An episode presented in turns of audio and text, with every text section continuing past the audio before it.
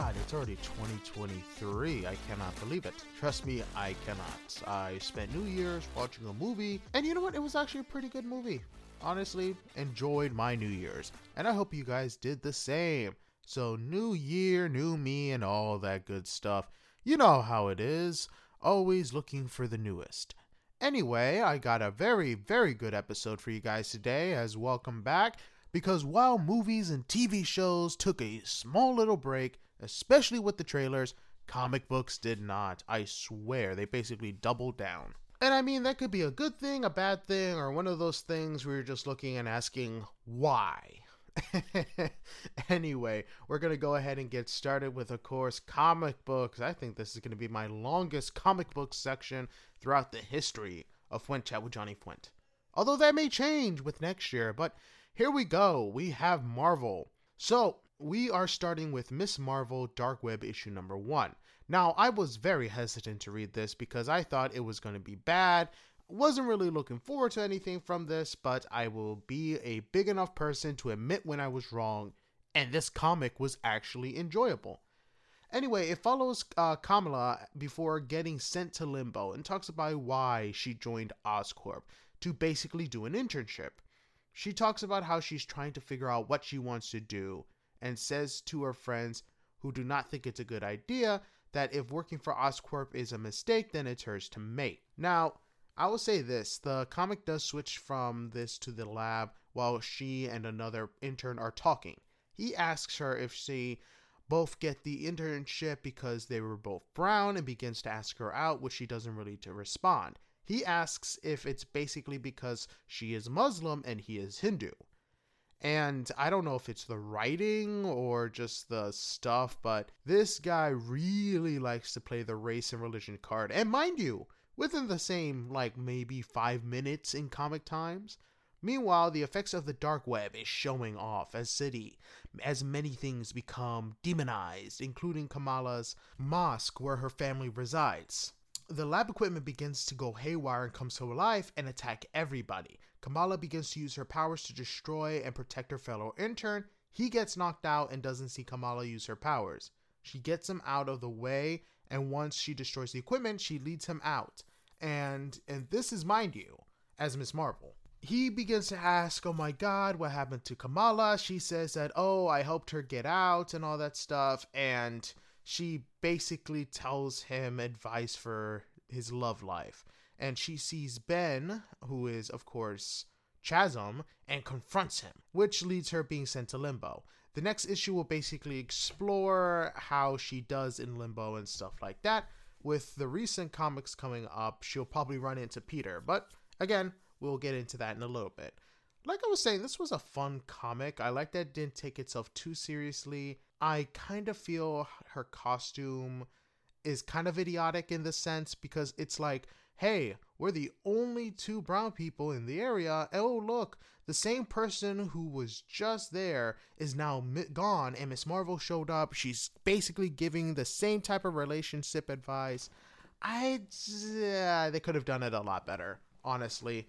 And the dude using what the race card and the religious card in one go I. Mm, yeah, that just uh, does seem like trouble. Anyway, I am looking forward to seeing what issue 2 brings, and we're going to be moving on to Alien issue number 4. I know many of you were looking excited for this one, and it was actually pretty interesting. So, the synthetics are basically trapped with the Queen, as we last left them, and are trying to escape. One of them tries to take on the Queen by herself, but is quickly killed. The rest of the synthetics escape, and split upon realizing that the humans are going after their shuttle to try to escape the planet. The husband of the synthetic that died pulls out his eyes because he realizes that he cannot grieve for her like others can, and basically claims that it's a basic instinct that he will never be able to mimic. Meanwhile, the girl that was stung by the bug in the previous issue begins to get sicker and sicker. When the humans board the ship, they begin to try to fly, the sick girl transforms into a hybrid of the alien, keeping some human features, but hands and feet like aliens, and its tongue able to shoot out like steel and strong. And it basically looks like a whip. Like, wow, it looks like a whip. Anyway, they end up crashing the ship, and the synthetics see that the hybrid one, see, uh, basically looks like one of the girls previously. One of the synthetics admits to allowing the bug to sting her, and the others get mad. The aliens take the hybrid and they go back to the base where the children are. The synthetics are worried because that is where the beacon is, and if they cannot get to it, they will be trapped on the planet forever. The hybrid gets into the base because they open the door, since the hybrid still has the tracker, showing that it's one of them when they don't realize it's not. The hybrid attacks, and the aliens begin to kill. Now, like I said before, this issue was very interesting because it kind of gives us a new transformation and more to the lore, especially with these bugs that are able to transform. And the fact that the aliens didn't kill the hybrid is very, very interesting in itself. So who knows? Maybe we'll get more. I'm excited to see what issue 5 has to bring, especially with the finale and who gets to live and who gets to die. Anyway, uh, we're gonna go into back to Marvel. Oh, actually, we never left Marvel since Marvel owns Alien, but back to the dark web. X Men issue number two. And the Goblin Queen has both Scott and Alex detained to keep Scott from opening up his eyes. And I gotta give him credit. This was clever. She surrounds him with puppies just floating around him. And they're so adorable. Anyway, if he opens his eyes, he will kill them.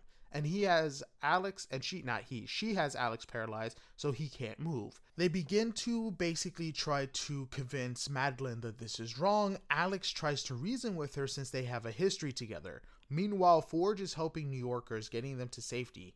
Jean and Magik are in a mind world where they're children and don't remember who they are. Madeline, the Goblin Queen, leaves Scott and Alex as she knows that her spell is ready and enters the mind world. Alex and Scott have a brotherly moment and bond. Scott tries to reach out to Jean mentally. A big Mr. Sinister, which isn't explained at all, seems to be operating in the mind world, as well as he guides them down the big mansion that they see. They see Madeline, who tries to trick them, but Scott's message gets to Jean and she snaps out of it, transforming back to her grown older self, and begins to battle Madeline. Now, that's where the comic ends, and I gotta say, this was very interesting, especially the dynamic between former brothers and lovers. And one thing that was very interesting is I'm wondering what Sinister has to do with everything. Because he hasn't actually appeared in this. And as you guys remember from my previous X Men issue, he basically just started killing Hope and a bunch of the other X Men. Whether or not this takes place in the same time frame, who knows? Because some of the characters in this one don't appear in, of course, the last X Men issue that I read. So I don't know if Sinister is helping Madeline or this all all leading to the sins of Sinister. So it should be interesting to see, and I wonder how they will expand with the next issue. Now, uh, here's another uh, Dark Web issue, one that I'm not too excited for, and that is Spider Man issue number 16. Yay, more Zeb Wells. Anyway, Peter and Chasm have a fight where Peter is trying to figure out what is going on with Ben. Ben talks about the last time they met, and Peter realizes that his memory is a bit fuzzy. Peter seems to have the upper hand, but it is revealed that Ben's spider sense can manifest into objects. I'll give it credit, it's creative. We'll see how Zeb Wells messes that one up, and gets the upper hand. Ben shows Peter that Jameson and Robbie are trapped in limbo. Peter takes his mask off for whatever the reason is and says to let them go. Ben tells Peter that the only way to save them is to go to Limbo, which Peter says he will do. A tentacle grabs him and drags him into Limbo, where it looks like he's now working for a newspaper in Limbo. And yeah, okay, this seems a little underwhelming. I just.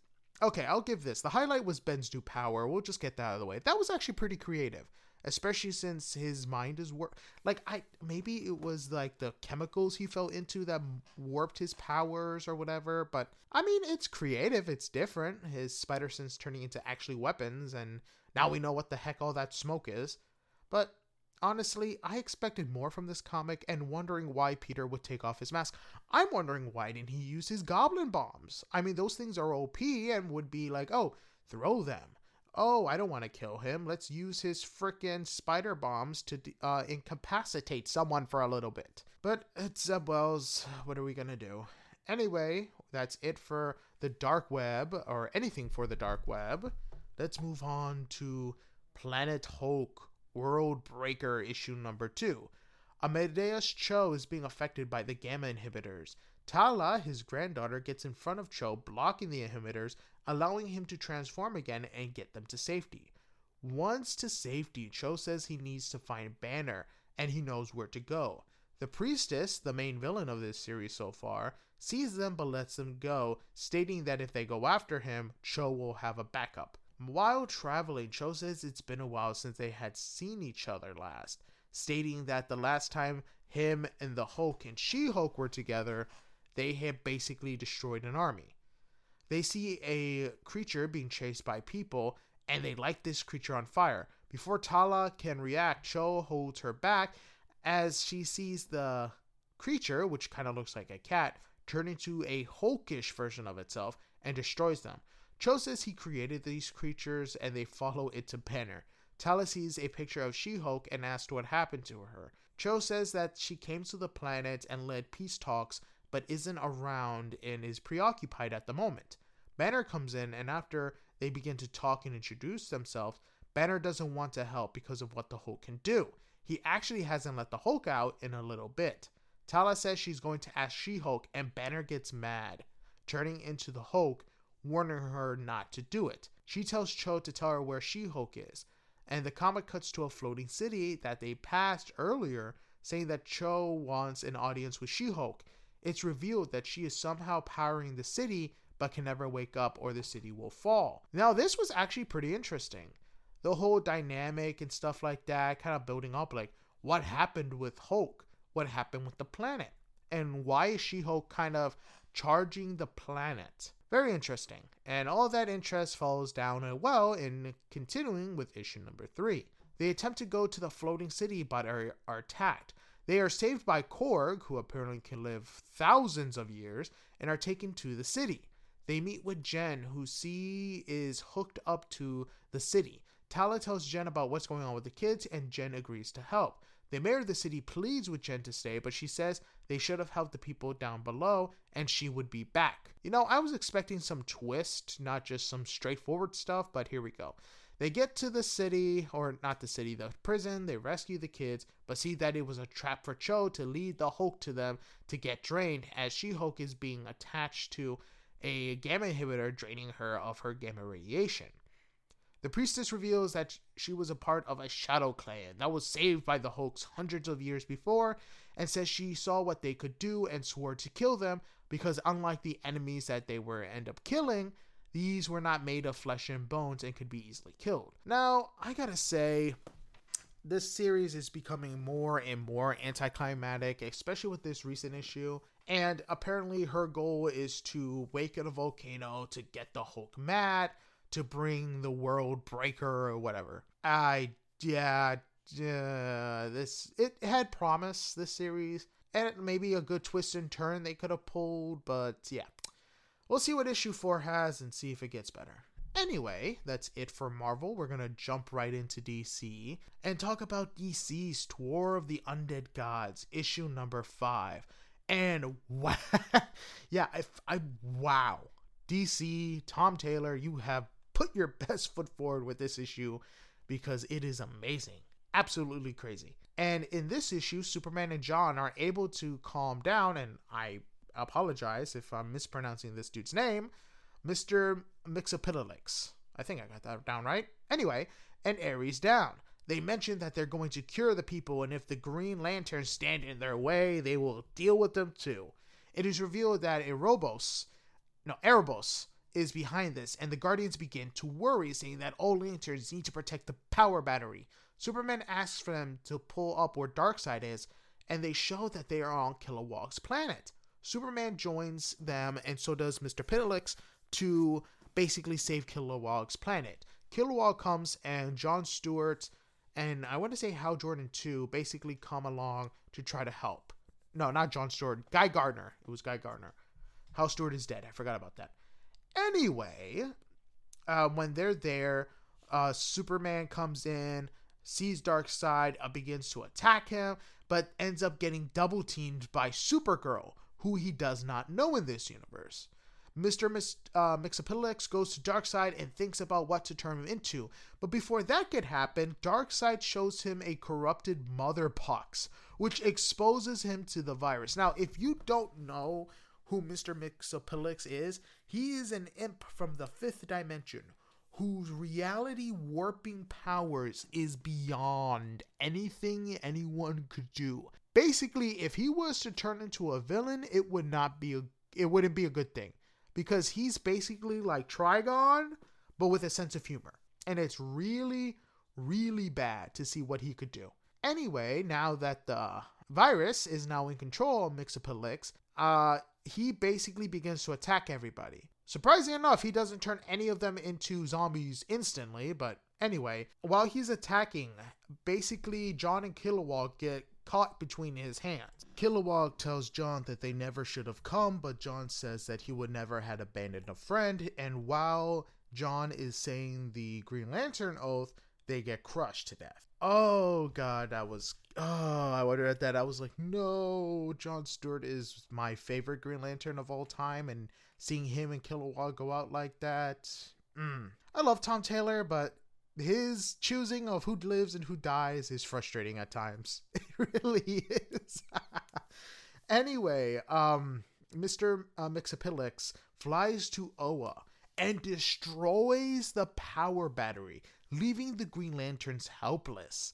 And they begin to basically suffocate because all of these guys are in space yeah, that was like wow. All the Guardians tried to attack and basically got confuddled. Um, so meanwhile, while this is happening, a group of people that consist of Spectre, a couple of Guardians, and a few people I think I know. I think one of them is like Deadman's baby mama or something like that. Anyway, they're talking about what they can do, and the only thing they can do is just move on to the next universe. But Spectre says, no, we're not doing that, and joins the fight and restores the power battery. And he gets out this sword, and basically, we're looking at a cosmic fight. Now, like I said, this issue is crazy, and I'm wondering how crazier the next issue is. Especially with what Superman meeting Supergirl for the first time and she's zombified. I'm very curious to see what's going to happen when they give her the cure. And we got to be careful because Supergirl is a Kryptonian, which means he can infect Superman again. That's the crazy part. And with Tom Taylor going left to right, who knows how this is going to go. And I'm really curious to see how everything will be affected. Now, I'm wondering what's going on with Lobo because we haven't seen him in a little bit. The cover had him on there, and I expected an appearance or at least something, but nothing yet, which is interesting. And I love how Tom Taylor loves to use Mr. Mr. Mxyzptlk for stuff and as another cosmic fight. This time he's facing the Spectre. Before he was facing Trigon in the Injustice series. Like I said, I'm very curious and wonder what's going to happen next. Very good issue, would definitely recommend it. And anyway, we're moving into Dark Crisis issue number 7. Yay! we had such a great issue before. Anyway, the darkness has found its way to Nightwing, and he's fighting it off. Black Adam and the other heroes are currently fighting Slade, who is powered by the darkness. Damian comes in with the Multiverse Justice League, and with that, the Flashes uses the light and the Speed Force to get rid and depower the darkness. Black Adam, who has powered everyone with his power, fights a depowered Slade and is losing. Nightwing overcomes the darkness and attacks Slade. Rose, his daughter, enters the fray and convinces Slade to lay down his hand. He does, and later is captured by Project X. Everything begins to turn back to normal. The heroes of the multiverse return. Batman tells Nightwing he is the future of the Justice League. And in an epilogue, it's shown that Amanda Waller is working for the Light. And if you're not familiar with the Light, they basically copied and pasted Injustice. No, not Injustice, wrong series. Uh, Young Justice. Young Justice, that's the one. Anyway, she says that she has a new group that consists of a version of Superman, Batman, Peacemaker, and a female Peacemaker called Peace Wrecker. And in this epilogue, it shows that all the heroes are captured, all the heroes are put behind bars, and it, I honestly don't care anymore.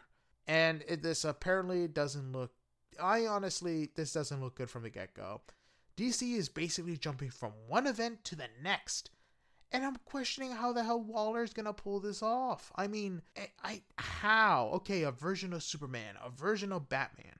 Why don't we throw in other heroes? Heck, Mr. Terrific. Like, how the heck is she pulling this off? Like, seriously. Like, you have all these world's strongest or the smartest man alive. And apparently she's going after villains too. And it's like, how? How is she gonna do this? And I'm I'm calling it right now. I'm guessing Peace Wrecker is gonna be Gotham Girl. Because whenever they need someone to take out the Justice League in some type of event, it's Gotham Girl. That's the thing we've been seeing these past couple of years. You need someone to fight the Justice League and take them out easily? Gotham Girl. You want someone to make sure that no hero goes into Gotham while Bane is taking over? Gotham Girl. Exactly what I'm predicting now. It's lazy. We're tired of it. Let's move on. And besides, it's not even like a small event. I wouldn't understand that. It's just like another, oh, it's the whole affecting all the heroes and stuff like that.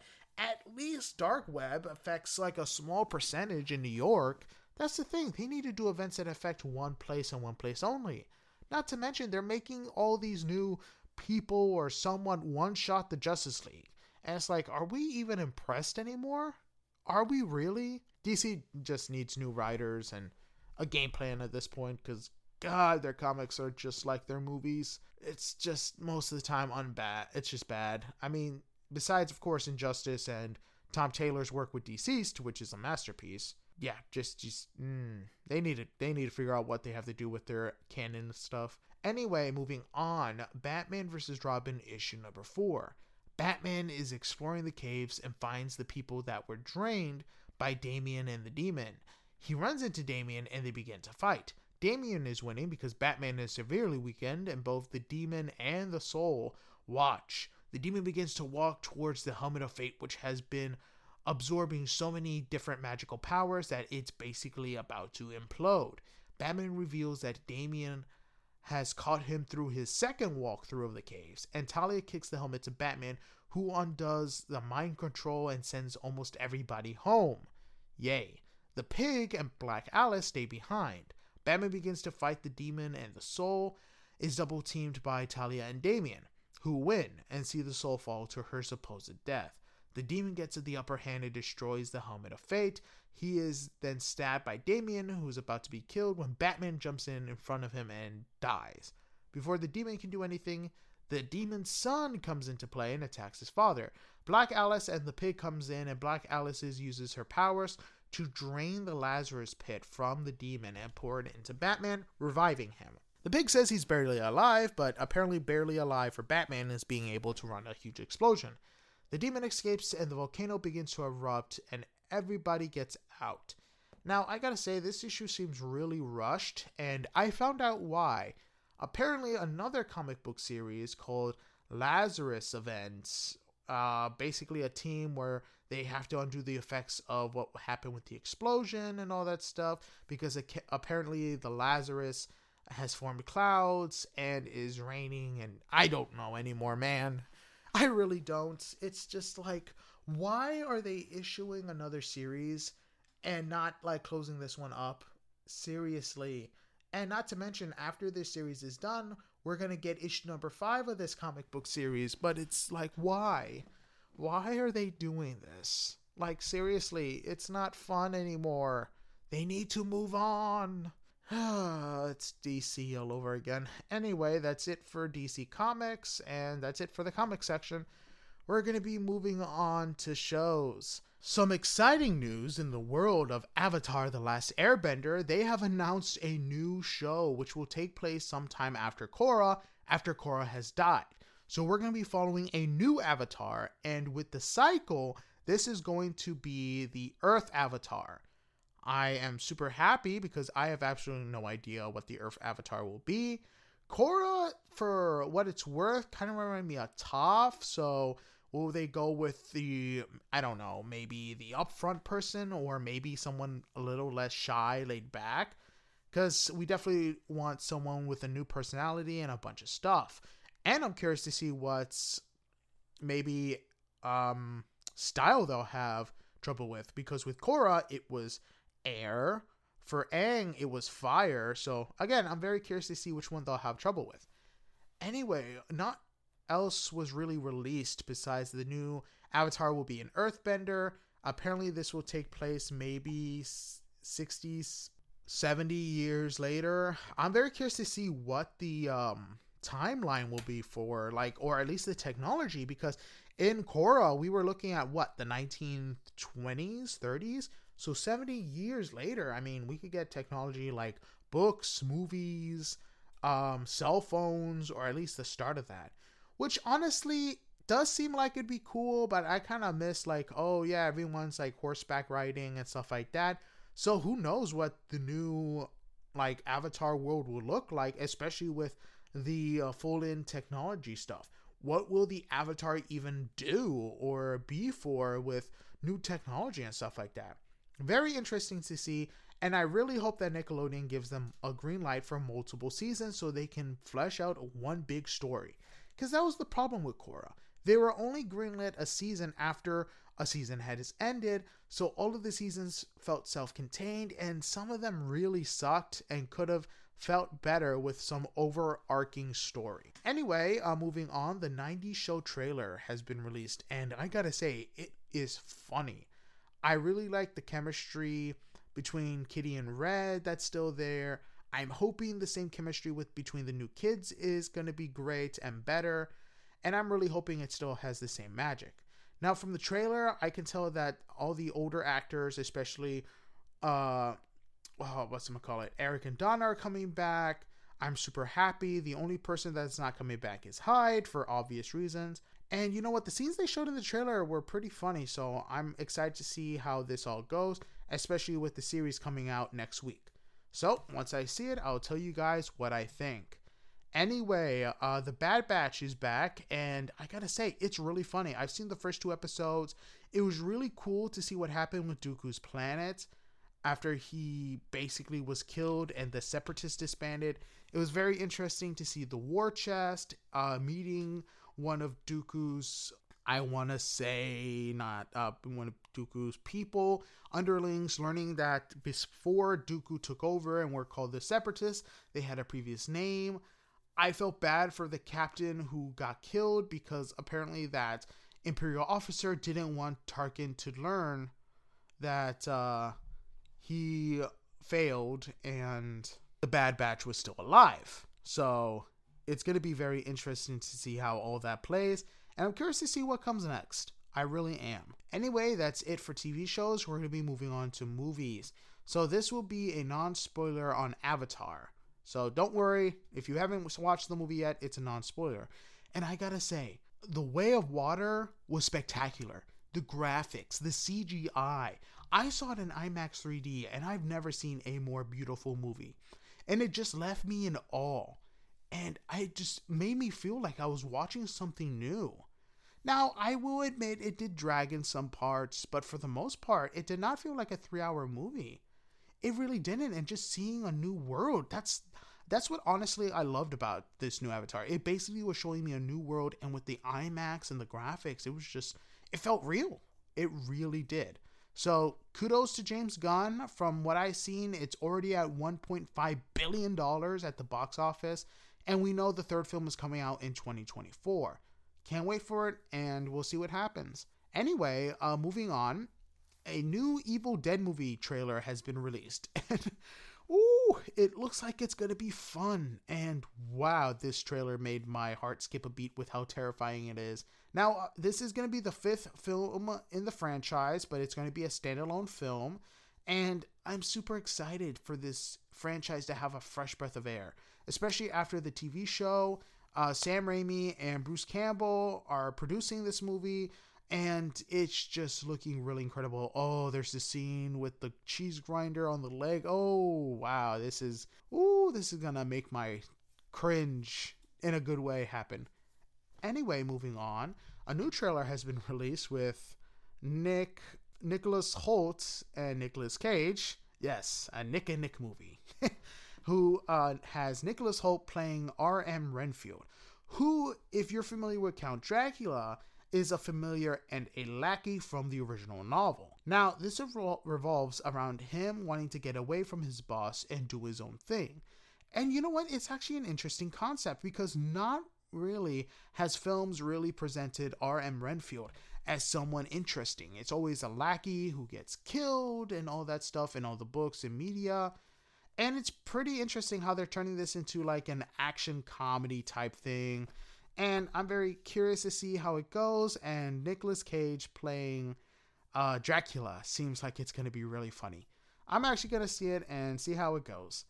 Anyway, uh, one movie trailer I was super surprised to see about was the announcement of the Gran Turismo movie. Now, it should be coming out this year, and one thing I recognized, the two actors I recognized was David Harbour and Orlando Bloom. And I thought this film would revolve around maybe an in game universe character where you're spending an hour just trying to get your license.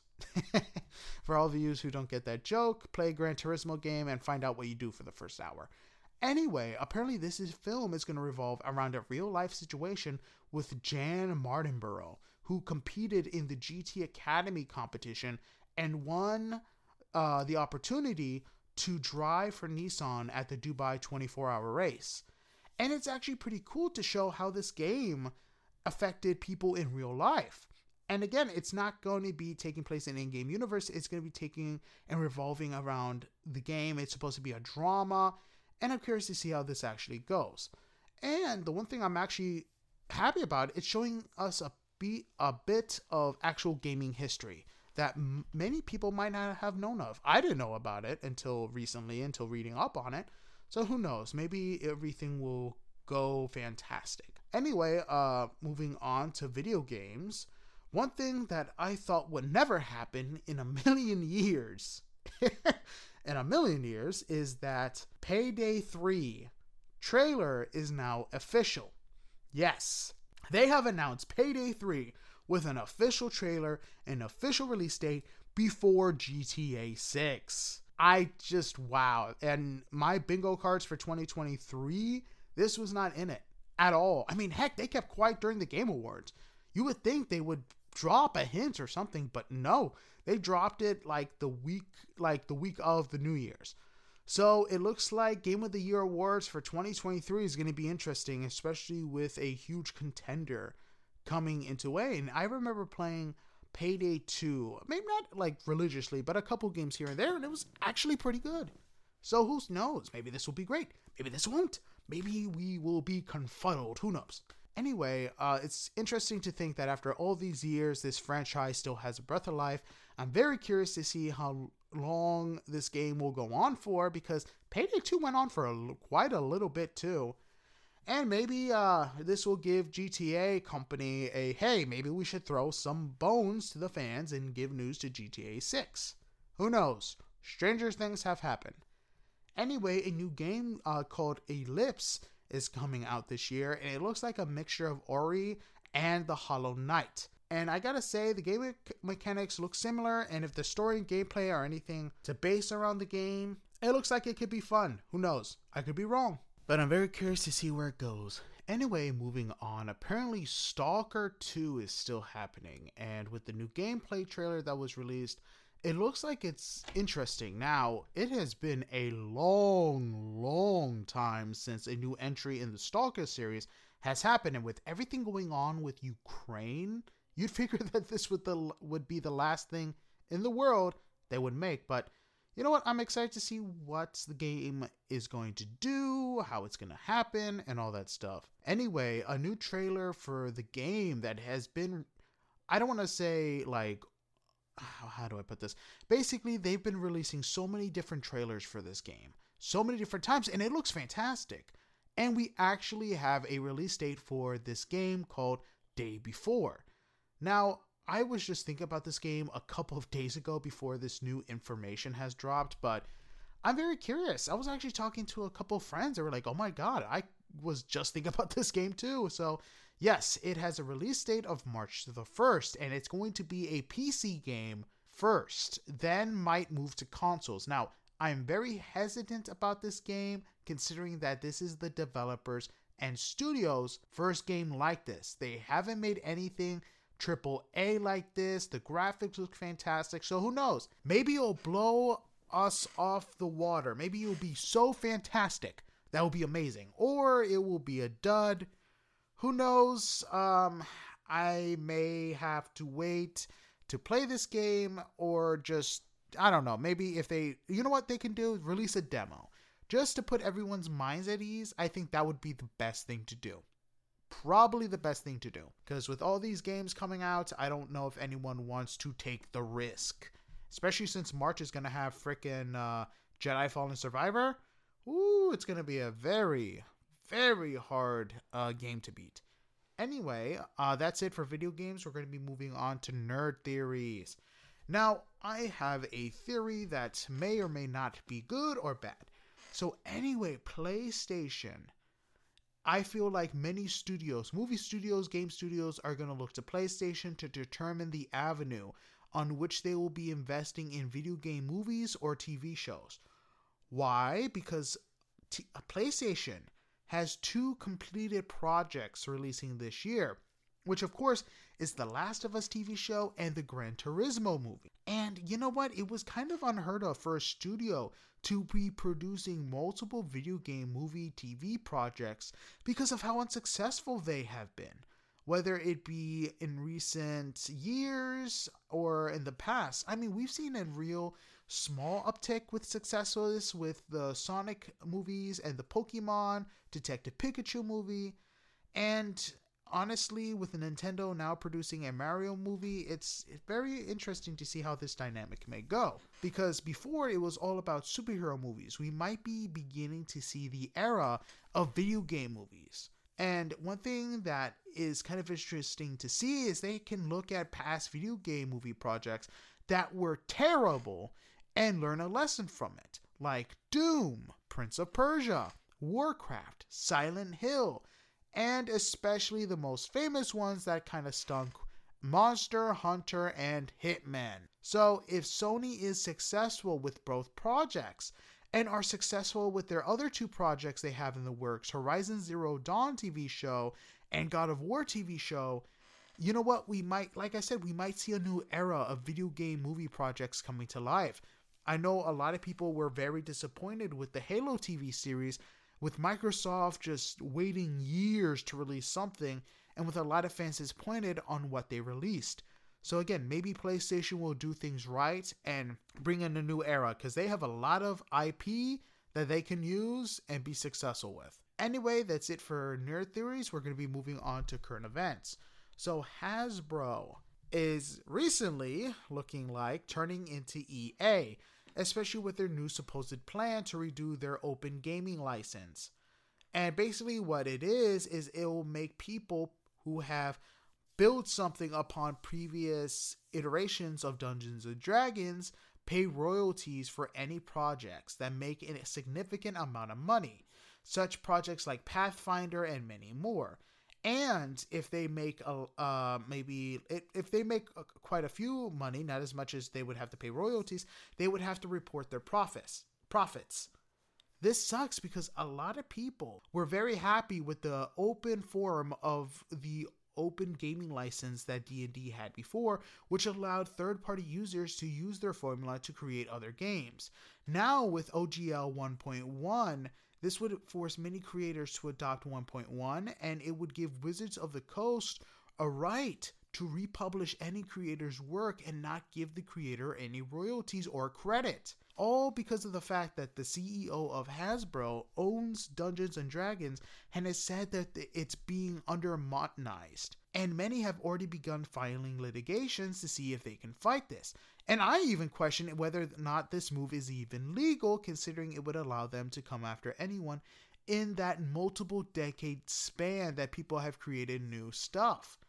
And it makes Hasbro look more and more like a greedy empire. I mean, heck, I wouldn't be surprised if they have, and ironically, since they own it, a monopoly on this. Because think about it what games, besides the ones on Kickstarter, has not have the Hasbro logo on them? I mean, sure, maybe games like um oh god, what's that game? I just had it in the top of my head. Cards Against Humanity. That's what it was. Cards Against Humanity. I mean, some of these places don't even like own by Hasbro, and like I said, a lot of them have been Kickstarters. So we'll see if this will create a monopoly, and maybe the government will step in. Who knows? Anyway, uh, that's it for that. Moving on, James Cameron has talked about how the next movie will introduce a new a Navi of Pandora, the Fire Navi. And apparently these guys will be evil.